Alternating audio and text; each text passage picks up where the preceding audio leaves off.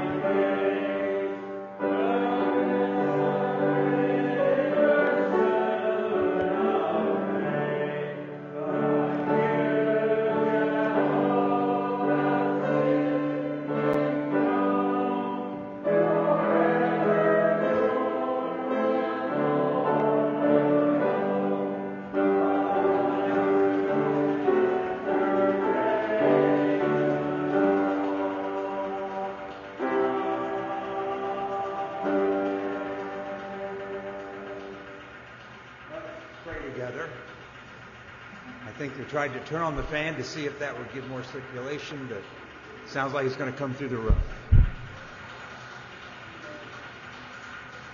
Good idea, but... All right. Thought a helicopter was landing there for a minute. All right, let's give ourselves to prayer. Dan, would you lead us in prayer, please?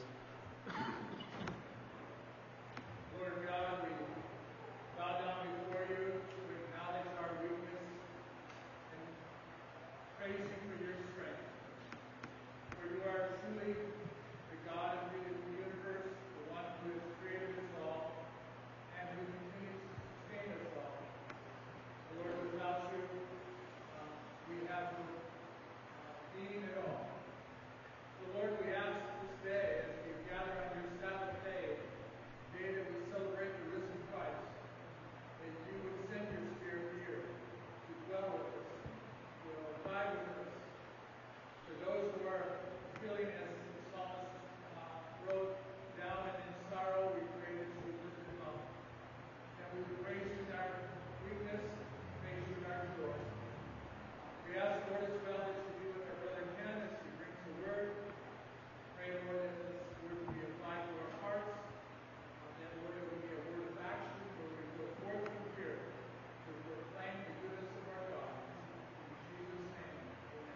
Amen. You can be seated.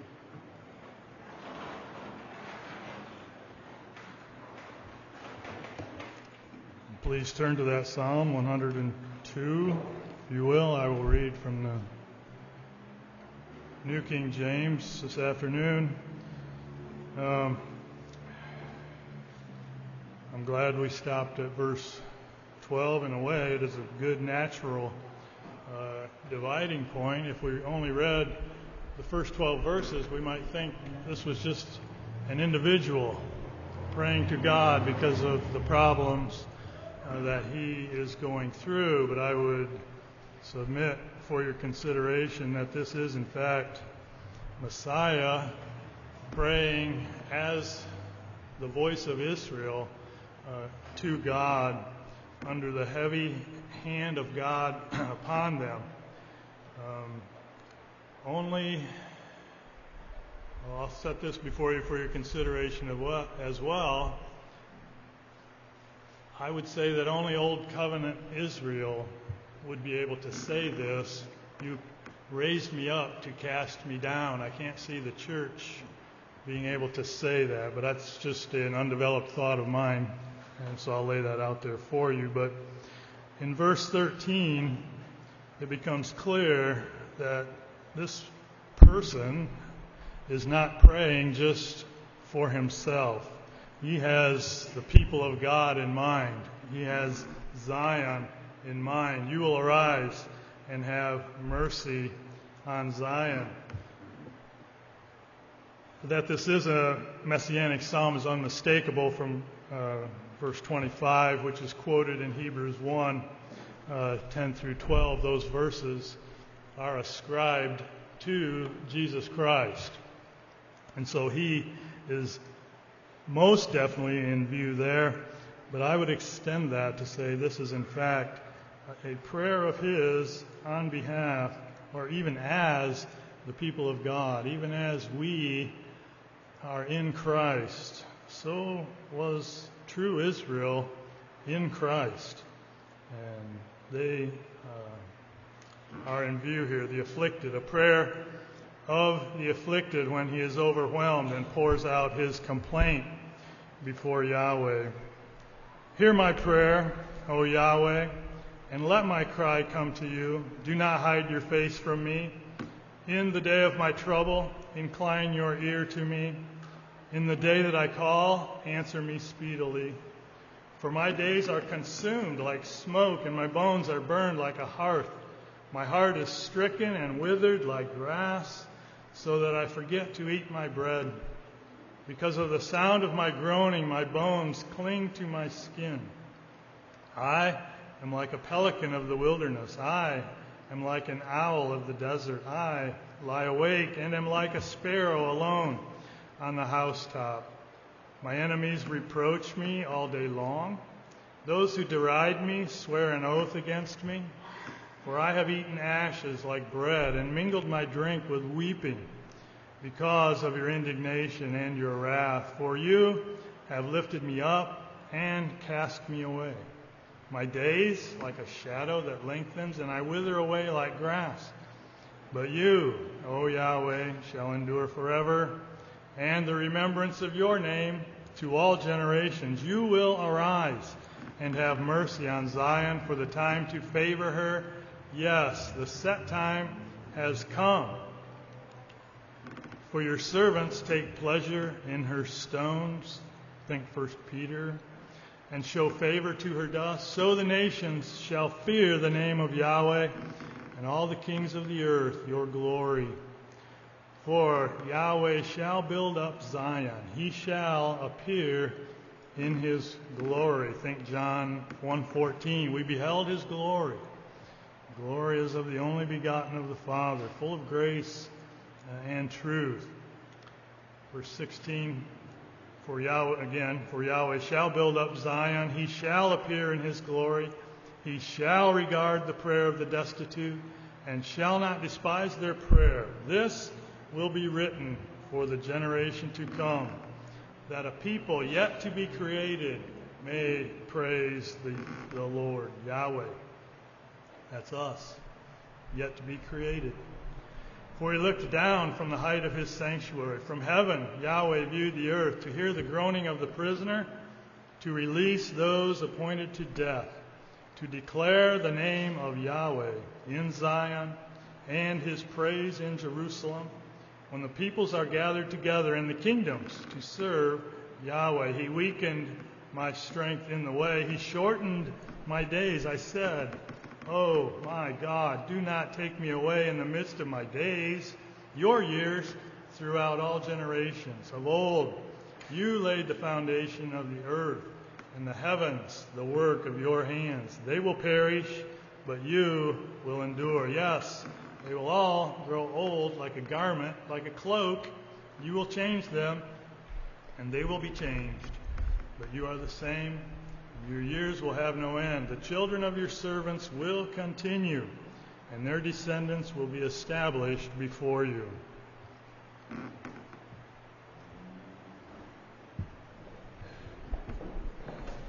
Thank you, Cliff.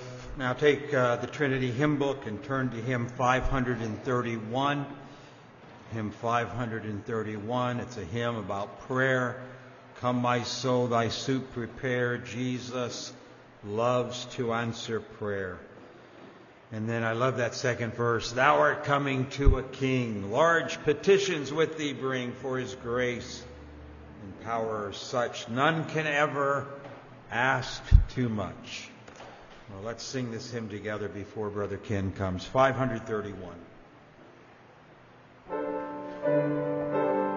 Let's stand together as we sing.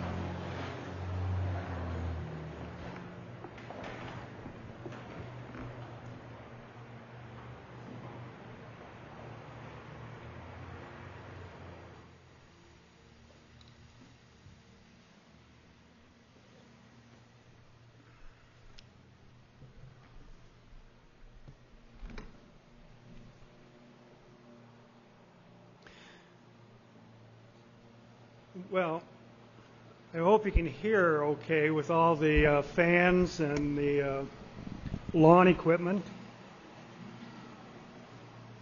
Again, I'm thankful for this opportunity to open God's Word and proclaim His truth this afternoon. It is truly a joy and a delight. Turn with me again to our focus scripture, which is Matthew 11 and verse 12. Matthew 11 and verse 12.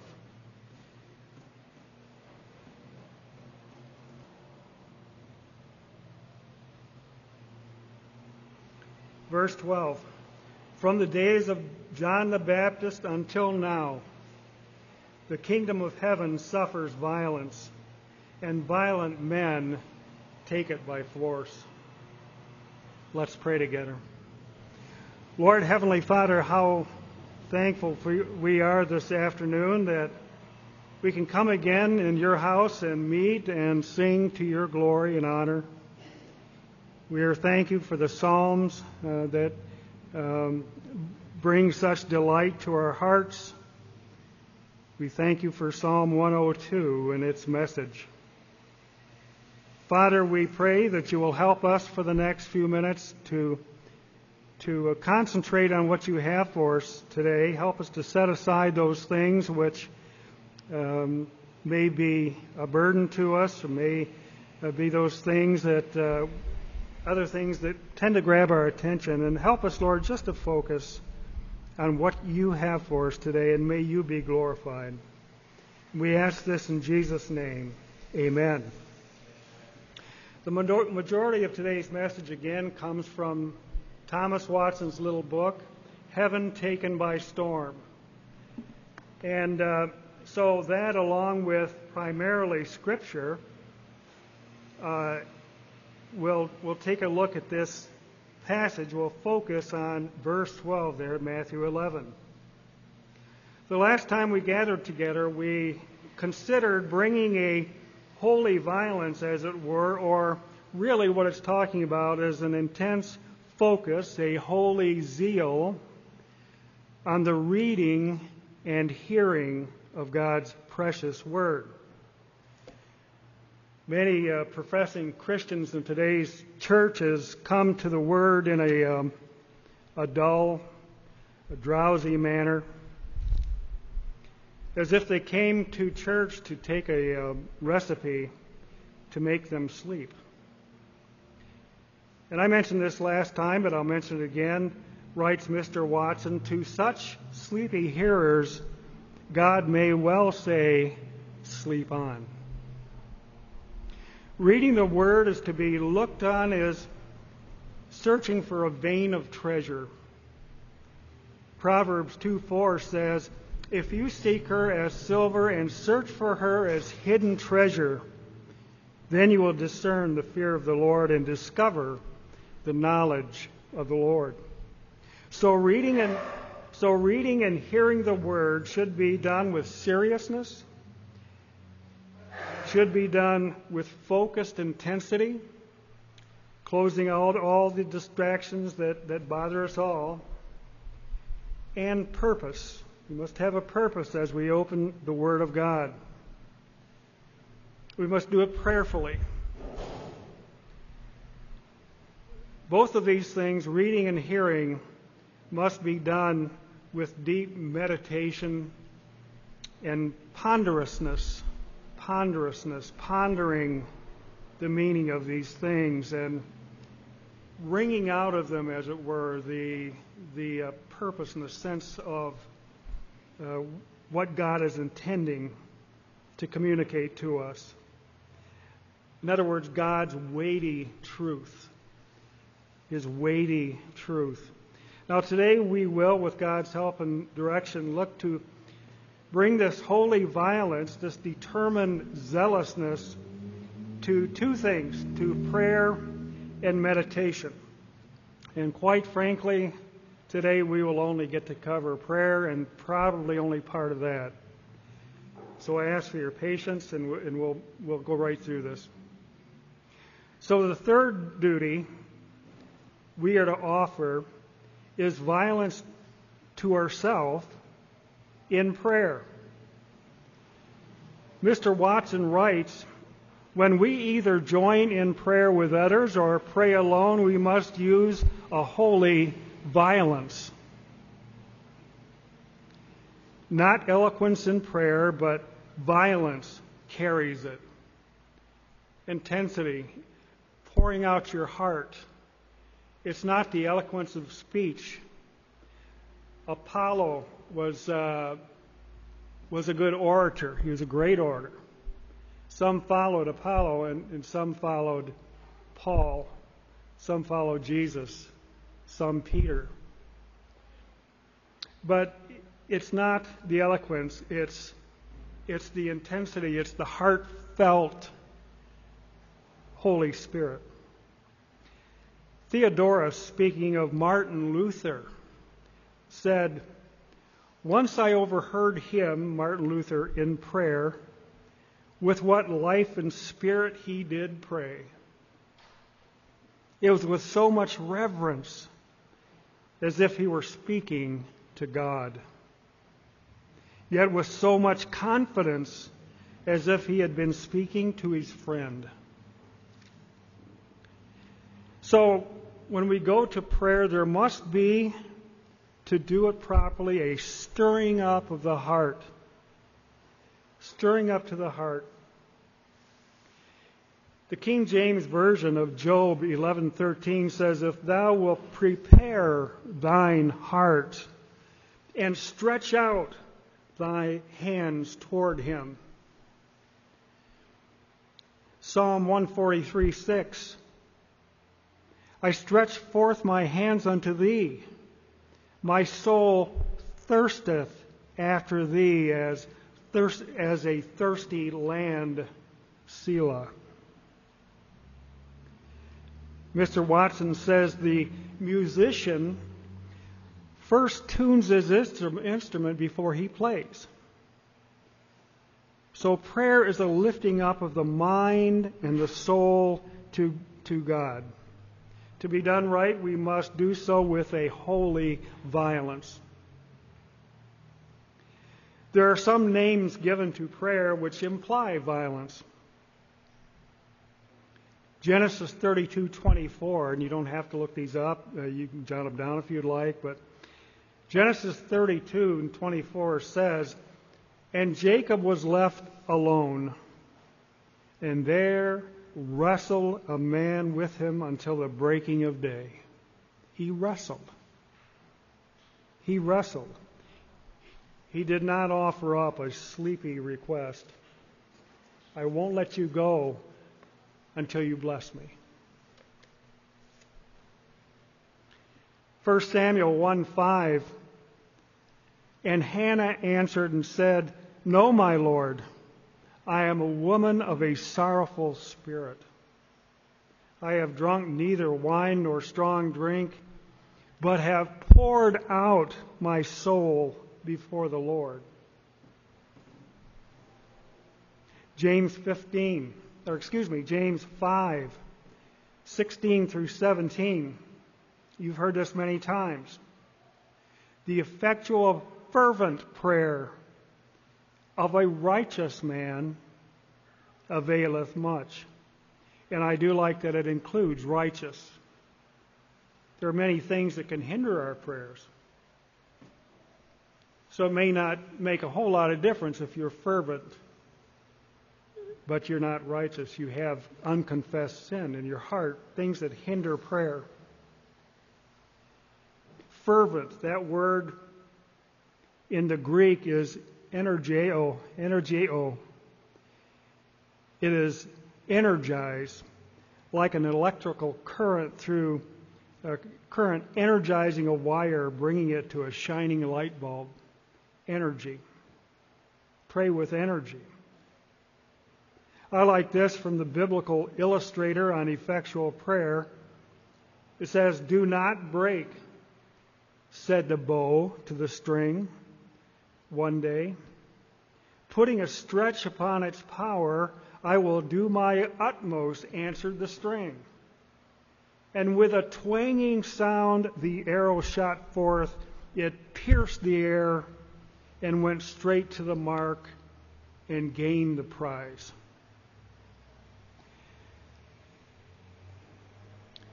From a loose, but the arrow which is shot from a loose cord drops powerless to the ground. I like that. But from the tightly drawn bowstring, it springs forward and reaches the object to which it is directed. And sometime we come to the Lord in prayer, and yet it is a dead and heartless prayer. Some are half asleep when they pray. I listened to a Puritan, a preacher who was preaching on the Puritans. And he said, be sure is when you come to your prayer time, don't give God your sleepy time. Sometime you wake up, I've done this, you wake up first thing in the morning, and that first thing I'm going to do is I'm going to get with the Lord and pray. And sometime my mind starts to wander, and I'm just kind of like half there. And that's not right. I'm giving God this sluggish. He would, I think, would just as soon I go and get cleaned up and prepare what I want to say, confess my sins, get ready, and then pray. And then pray.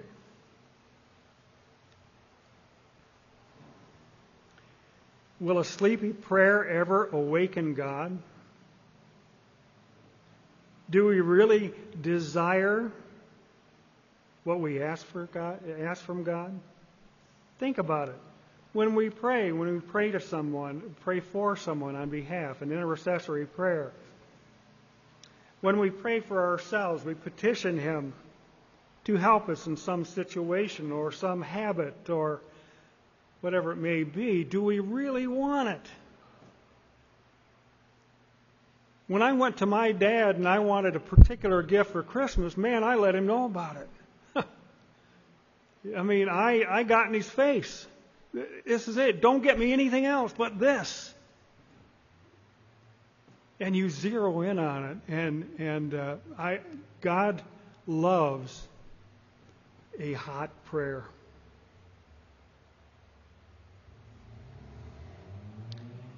Have our prayers become mechanical? Do we sometimes use the same dry formula, as it were? Do we sometimes use the same words over and over and over again? And pretty soon we open our mouth and these things just fall out because we've said them so many times. Have we given any thought, any preparation to our prayer? Have they become rote, routine, and mechanical? You know, our God is a God of variety. He is our creator God. He loves variety. You know, every snowflake is different. Every human being is different. All these trees and species and plant life, they're all different. And then we come to Him with the same prayer we prayed yesterday and the day before in the same format, and it's become routine. God likes those prayers best that come seething hot from the heart. Listen to 1 Chronicles 5:20. They cried out to God in battle. They cried out to Him. Luke 18:7-8, a passage you're all familiar with. Will not God bring about justice for His elect who cry out to Him day and night? Not to those who pray to Him now and again, but cry out to Him. There's a difference. I can tell you He will promptly carry out justice on their behalf, Nevertheless, when the Son of Man comes, will he find faith on the earth? Psalm 77:1, a psalm of Asaph. I like the New King James Version. It says, I cried out to God with my voice, and he gave ear to me. Psalm 57:2. I will cry out to the God Most High, to God who performs all things for me. Cry out to the Most High God. Do you cry out every day? Do I? 1 Kings 17:21, and he, Elijah, stretched himself upon the child 3 times. And what did he do? He cried unto the Lord and said, O Lord, my God, I pray thee, let this child's soul come into him again.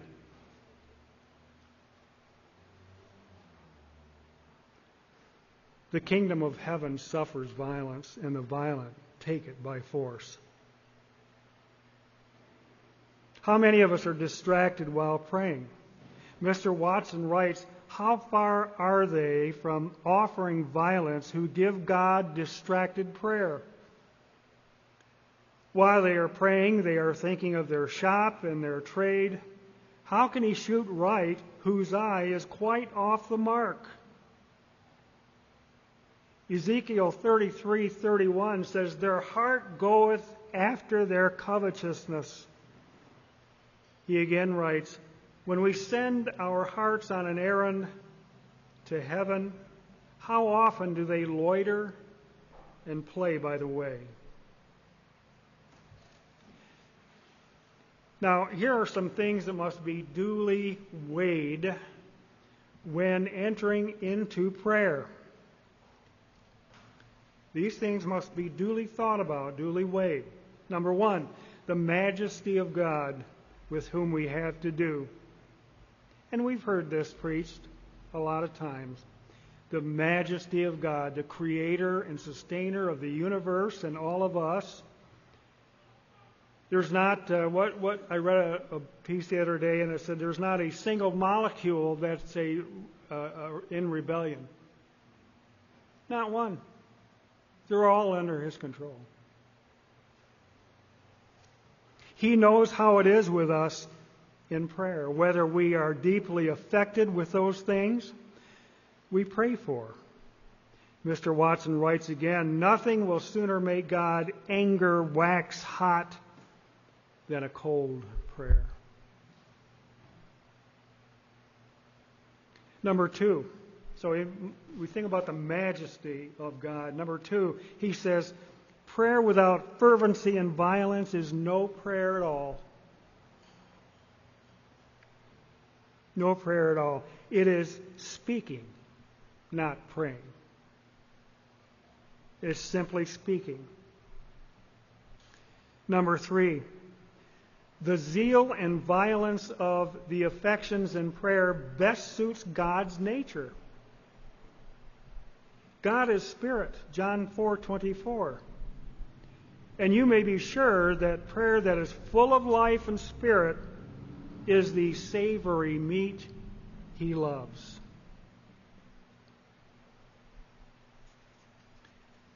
Watson says this, and Jan sometimes tells me that I ought to get more exercise and that I ought to go back to lifting some weights and riding my bike more often,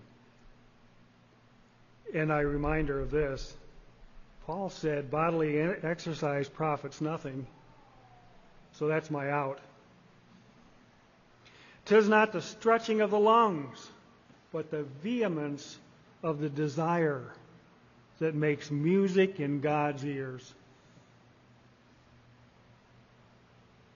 Number 4, consider the need we have of those things that we ask in prayer. We come to ask favor of God. We pray that our souls may be washed in Christ's blood, and if he does not wash us, we have no part in him. When will a man be earnest if not begging for his life? There's somebody here today that's not saved. There's someone in this room. And they need to beg for their life. Sure, grace is free. But they need to confess and repent and beg God for their life. Luke 18:13 says this, "And the tax collector standing afar off would not so much as raise his eyes to heaven, but beat his breast, saying, God, be merciful to me, the sinner." Mr. D.W. Talmage remarks, "I find that this man saw that mercy would be of no advantage to him unless he pleaded for it. He did not say, if I am to be saved, I will be saved, and if I am to be lost, I will be lost. There's nothing for me to do." He knew that a thing worth having is worth asking for, and therefore he makes the agonizing cry. Talmage goes on, he says, "Mark you, it was an earnest prayer, and if you look through the Bible, you will see that all the prayers that were answered were earnest prayers. But mark you this, the publican's prayer was not only earnest, but it was humble. It was humble. By contrast, the Pharisee looked up and the publican looked down." I remark further that there was a ringing confidence in that prayer. He knew he would get the blessing if he asked for it. And he did get it, didn't he? Number 5 of the things we need to weigh when entering prayer. Let it provoke violence in prayer to consider that those things that we ask, God has in mind to grant. We are to ask in the will of the Lord. We know what He would be pleased to grant. It says so in His Word. But if a son asks for nothing but what his father is willing to bestow, he may be more earnest in his request. He knows he's going to get it, because that's what God wants for our life. Go to God for pardon of sin, and no work is more pleasing to Him than to seal pardons. There's nothing more that God loves to do is to forgive you. Forgive you. Mercy is His delight. Micah 7:18, "Who is a God like you, who pardons iniquity and passes over the transgressions of the remnant of His inheritance, who does not retain His anger forever, because He delights in loving devotion." We pray to God for a holy heart, and this prayer is according to His will, to pray for a holy heart. 1 Thessalonians 4:3, "This is the will of God, even your sanctification." We pray that God would give us a heart to love Him. How pleasing this request must be to God, when His children come to Him and say, "Lord, help me to please You."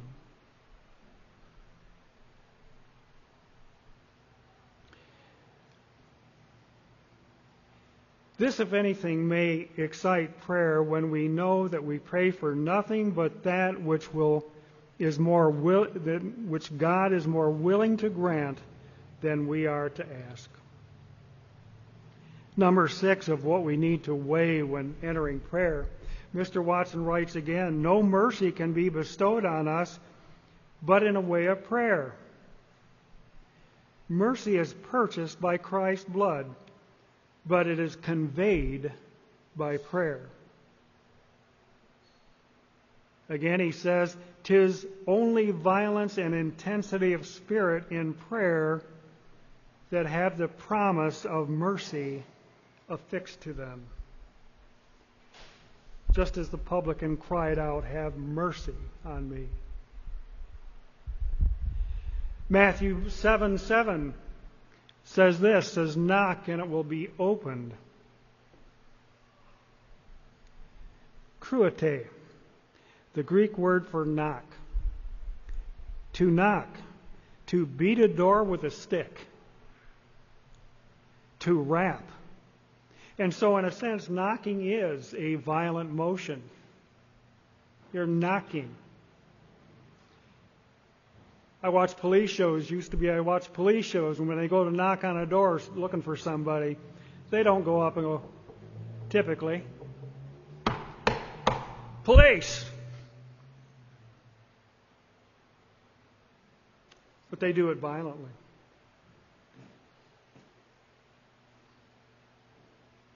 The Ediles. Anybody know what an Edile is? An Edile. I never knew what it was. The Ediles among the Romans, they were responsible for maintenance of public buildings. And they had their doors always standing open so that all who had petitions might have free access to them. God's heart is ever open to fervent prayer. We must be fired with zeal and pray more earnestly. This is what this is all about, is zeal. When we talk about violence, it's a holy zeal and intensity.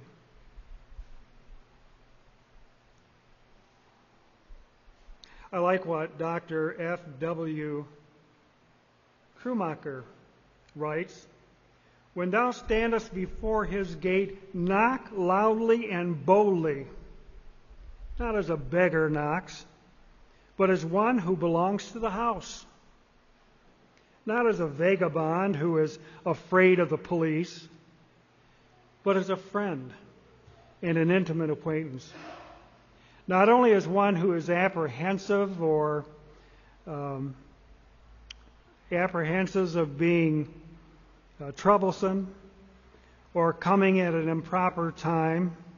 And we think of the man who had a friend, and it was midnight, and he knocked on his friend's door and continued knocking until he got something to feed his guest.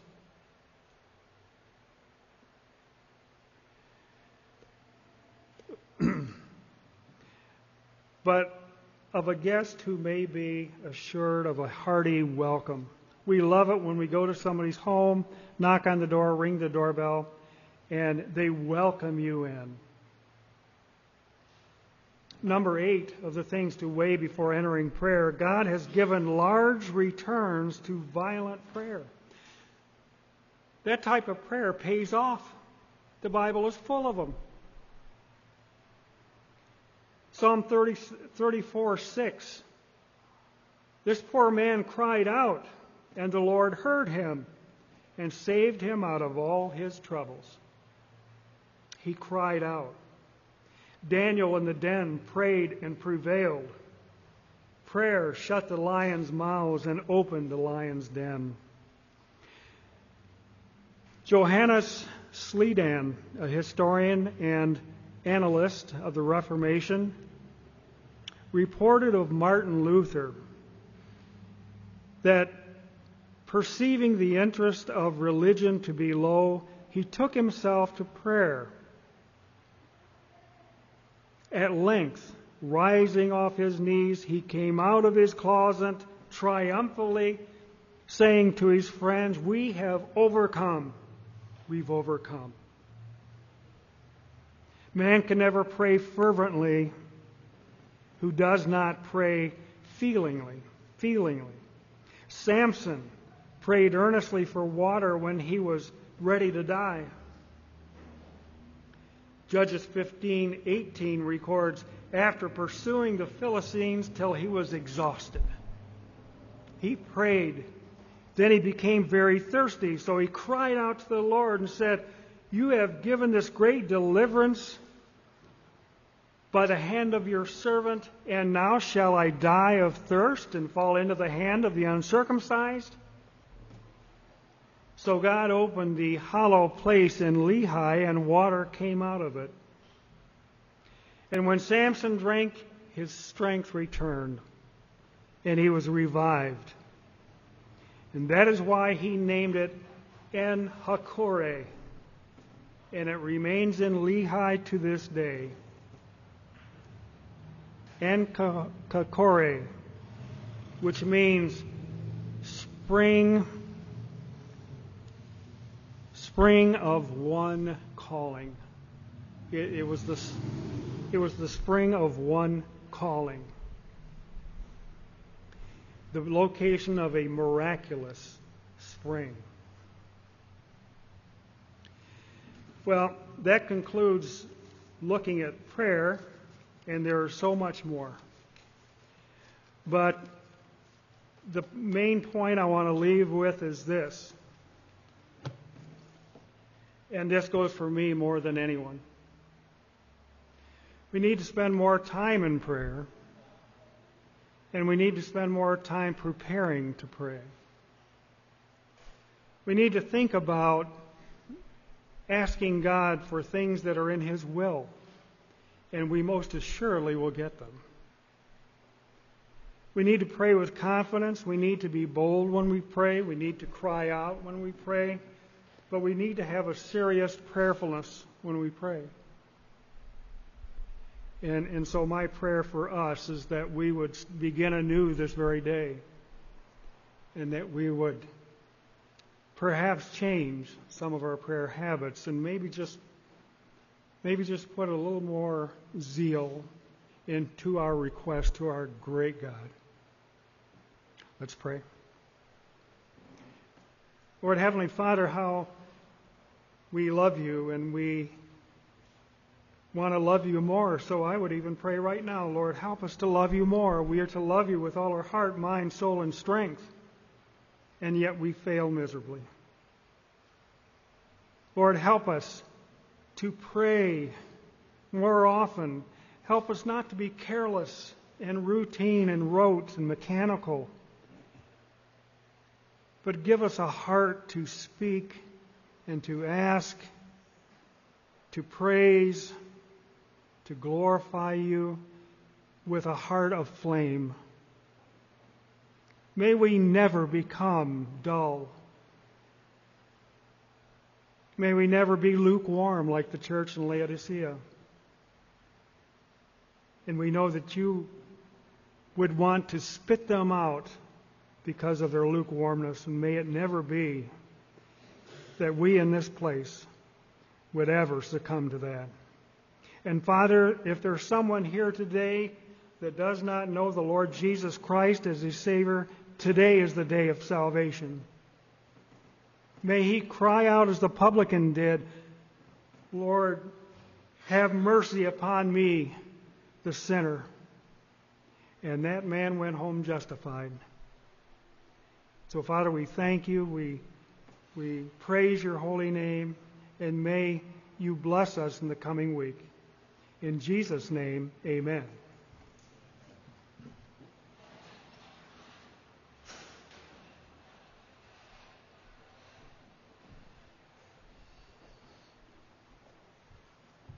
We have been challenged, I trust, with regard to the importance of prayer.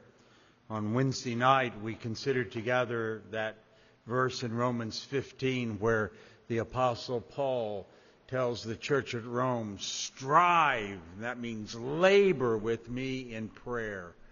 And I don't know how much we know about laboring in prayer, as Ken mentioned, knocking on that door of prayer. Well, with that, let's take our Trinity hymn books and turn to hymn 534. Hymn 534, sweet hour of prayer that calls me from a world of care. I think sometimes we get done praying and we're not sure how sweet it's been, but if we've communed with God as we ought, it should be a sweet time of fellowship with Him. 534.